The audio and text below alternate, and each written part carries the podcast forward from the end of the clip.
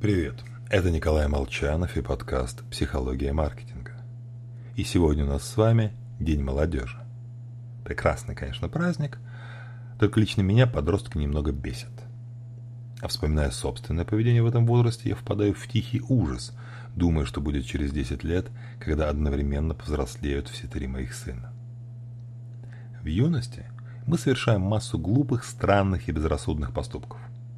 Жизнь становится более логичной и предсказуемой годам это к 25, а то и 30. Тогда мы уже не срываемся к друзьям после звонка в ночи, а планируем встречи в WhatsApp по полгода. Думаем о карьере, копим деньги, в общем, остепеняемся. Поэтому часто слышишь советы заводить детей попозже, в стабильной обстановке. Забавно, что изначально все задумывалось совершенно по-другому. Сейчас идет скорее в разрез с социальными нормами, но именно в юношеском возрасте первобытные люди обзаводились детьми. И в таком случае все это странное поведение становится понятным. Например, разумное решение избежать встречи с леопардом. Минимизировать риск.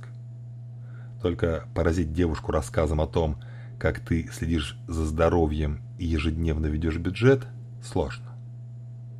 Предложение в стиле «давай тихо посидим в безопасном месте и постараемся никого не обеспокоить» статус не повысит.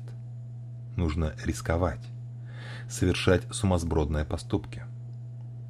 Окружающим подобное поведение кажется глупым, а влюбленный обязан действовать безрассудно, поэтому рациональное мышление ему только вредит.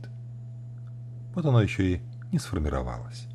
В юности мозг больше восприимчив к наградам, сбоит функция самоконтроля. Мы рискуем, чтобы получить награду. Так что, с Днем молодежи вас! С вами был Николай Молчанов.